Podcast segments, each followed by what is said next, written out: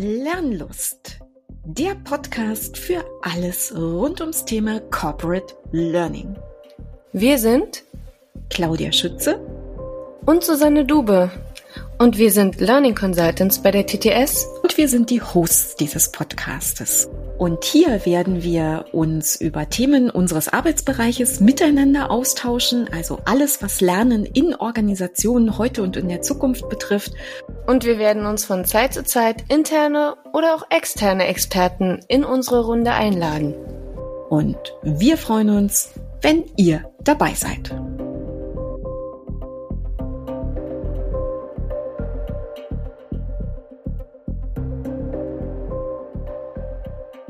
Hallo und herzlich willkommen zu einer nächsten kleinen Episode zu unserem TTS Corporate Learning Manifest. Herzlich willkommen, Johannes. Schön, dass du wieder da bist. Hallo, Claudia. Und wir reden heute über Prämisse Nummer 5. Johannes, magst du diese Prämisse einmal kurz vorstellen, bitte? Natürlich, bin ich schon gewohnt. Lernen begrüßt den Irrtum, denn er ist Quelle von Lernprozessen. Sehr schön. Ich teile jetzt einfach, Johannes, was ich mit dir vorhin geteilt habe in unserem Vorgespräch. Was mir sofort in den Kopf kommt, ist ein kleiner Cartoon, in dem es ein kleines Männchen für den Irrtum gibt und ein kleines Männchen für die Lernprozesse. Und der Irrtum läuft an den Lernprozessen vorbei und die Lernprozesse sagen, hallo Irrtum, schön, dass du da bist. Ich darf noch was ergänzen. Der Bitte. Irrtum stellt dem Lernprozess ein Bein. Der Lernprozess fällt hin, rappelt sich auf und umarmt den Irrtum, weil er gelernt hat, wie fein geht.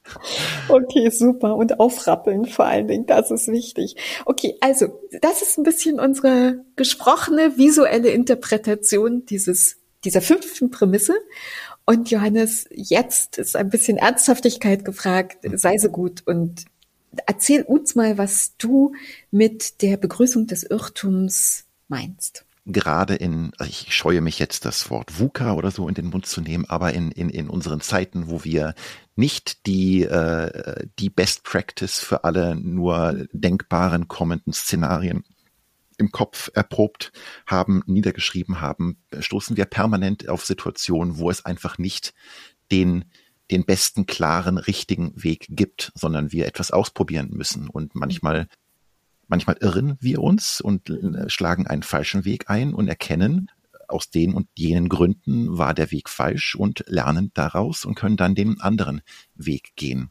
Das ist der, der Irrtum, der Lernen begrüßt. Was anderes sind Fehler. Okay. Magst du mal bitte den Unterschied, der dir dazu durch den Kopf geht, für uns alle darstellen? Genau. Also angetriggert bin ich dadurch nach, äh, durch dieses Gerede nach einer besseren Fehlerkultur, was ja an vielen ähm, Organisationen oft gebracht wird. Ähm, und da sollte man, denke ich mal, mit einer gewissen Skepsis draus schauen. Wir wollen nicht, dass Fehler gemacht werden, weil für Fehler wissen wir eigentlich, wie etwas richtig äh, zu äh, durchgeführt werden muss, aber okay. dann macht es dann doch jemand falsch, weil er das Handbuch nicht gelesen hat, weil er, okay. weil er, weil er ähm, müde war, unaufmerksam war, mhm. äh, weil er sabotieren möchte. All das sind für mich sind für mich Fehler, die wollen wir nicht. Wir wollen auch nicht, dass, äh, dass ein, ein Pilot ähm, einen Fehler macht und den falschen Nein. Knopf drückt und das Flugzeug Nein. abstürzt. Nein, das wollen wir nicht. genau, aber das, das sind eben alles solche Punkte, die es gibt Prozesse, die lassen sich gut, sauber trainieren, verinnerlichen und dann sollen sie auch bitteschön so durchgeführt werden, wie, äh, wie wir das gelernt haben. Aber dann gibt es eben diese unsicheren, komplexen Dinge, die, die emergenten Lösungen, die mhm. erst entstehen dadurch, dass wir Dinge ausprobiert haben. Und das, genau das sind Quelle von Lernprozessen. Ja. Letztendlich ist das alles subsumiert unter einer guten Arbeitskultur, weil Arbeiten besteht aus, ähm, aus Dinge ausprobieren, Dinge reflektieren. Wir hatten das letzte Mal die Reflexion als, als zentrales Thema und dann daraus Erkenntnisse ziehen. Mhm. Ja, und da, aber trotzdem glaube ich, ist es noch ein Ticken größer, mhm. weil es nämlich ähm, auch einen Rahmen benötigt, der genau dieses Ausprobieren wertschätzt und erlaubt, dass eben nicht die eine richtige, fertige Lösung am Ende rauskommt, sondern dass wir die jetzt im Moment fertige, bestmögliche Lösung haben und die probieren. Und wenn die aber eben auch nicht zu dem Ziel führt, dass wir dann wirklich erlauben und wertschätzen die Arbeit, die wir investiert haben und sofort nach der nächsten Lösung weitersuchen, nach der, nach dem nächsten, den nächsten Schritt tun, um uns einer nächsten guten Lösung einfach anzunähern. Und ich finde, das ist auch ein Verständnis, was in dem Arbeiten miteinander, in dem Umgang miteinander auch, auch gewonnen werden muss, dass es eben sein kann, dass das, was ich heute sage und als bestmögliche Lösung verkaufe, morgen eben nicht mehr die bestmögliche Lösung sein wird, weil ich neue Erkenntnisse habe und diese Lösung schon wieder weiterentwickelt habe.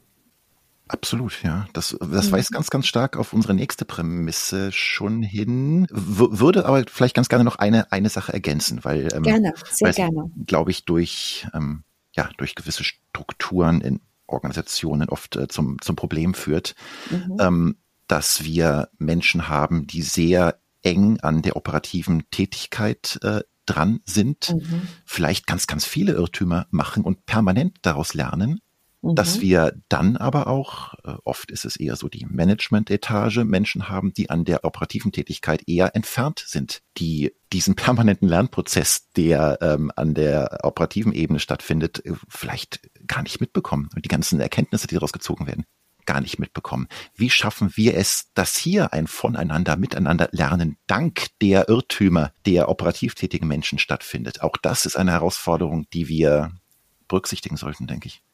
Absolut. Und ich weiß nicht, in welcher kleinen Episode wir genau darüber schon mal gesprochen haben, aber Johannes, es ist doch wieder eine, eine, ein Rahmen, der sagt, Rede darüber, rede über den Lernprozess. Doch, wir haben über die, das, das Transparentmachen von Lernprozessen gesprochen.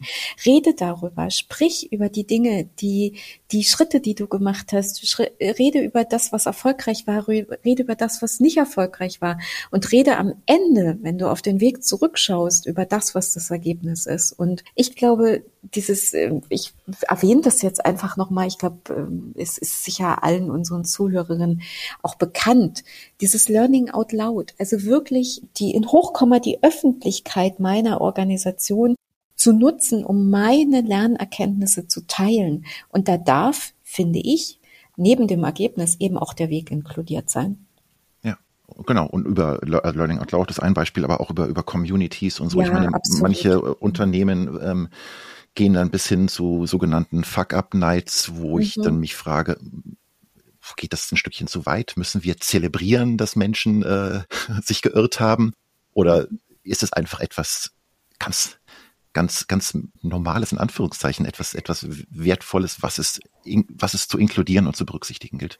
Aber ich glaube, wenn es so normal wäre, Johannes, dann müsste es nicht zelebriert werden. Und es das wird zelebriert, ja, aber hm. es wird deshalb zelebriert, weil ich eben glaube, es ist noch nicht als so normal akzeptiert, dass wir Fehler machen, dass wir scheitern. Also es geht ja oft noch eine Nummer größer, dass wir mit den Aufgaben, die wir uns vorgenommen haben, wirklich scheitern. Und, und das ist ein Teil der, der Kultur, der Unternehmenskultur, des, des Umgangs miteinander, das zu akzeptieren und dass der Mensch deshalb kein schlechterer Mensch ist, sondern vielleicht sogar ein viel wertvollerer über die Learnings, die er gesammelt hat oder sie gesammelt hat. Und deshalb glaube ich, solange das noch nicht in der, ich weiß nicht, ich will jetzt nicht DNA der Organisation verankert ist, aber solange das noch nicht Teil unserer Kultur des Umgangs miteinander in Unternehmen und Organisationen ist, glaube ich, braucht es die Bühne, damit es durch stetiges Passieren einfach ins Bewusstsein der Organisation kommt. Oh, ich habe da ganz viele LinkedIn Stories from Hell.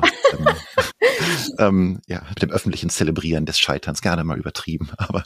Okay, also gut, sagen wir, das hatte ich nicht vor Augen, als ich jetzt darüber gesprochen habe. Aber die Grundidee darin, die finde ich extrem wertvoll und ähm, sinnstiftend tatsächlich. Ja.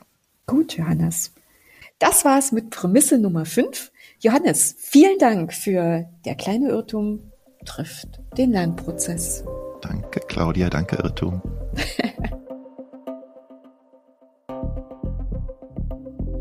Ach ja, habt ihr uns eigentlich schon abonniert?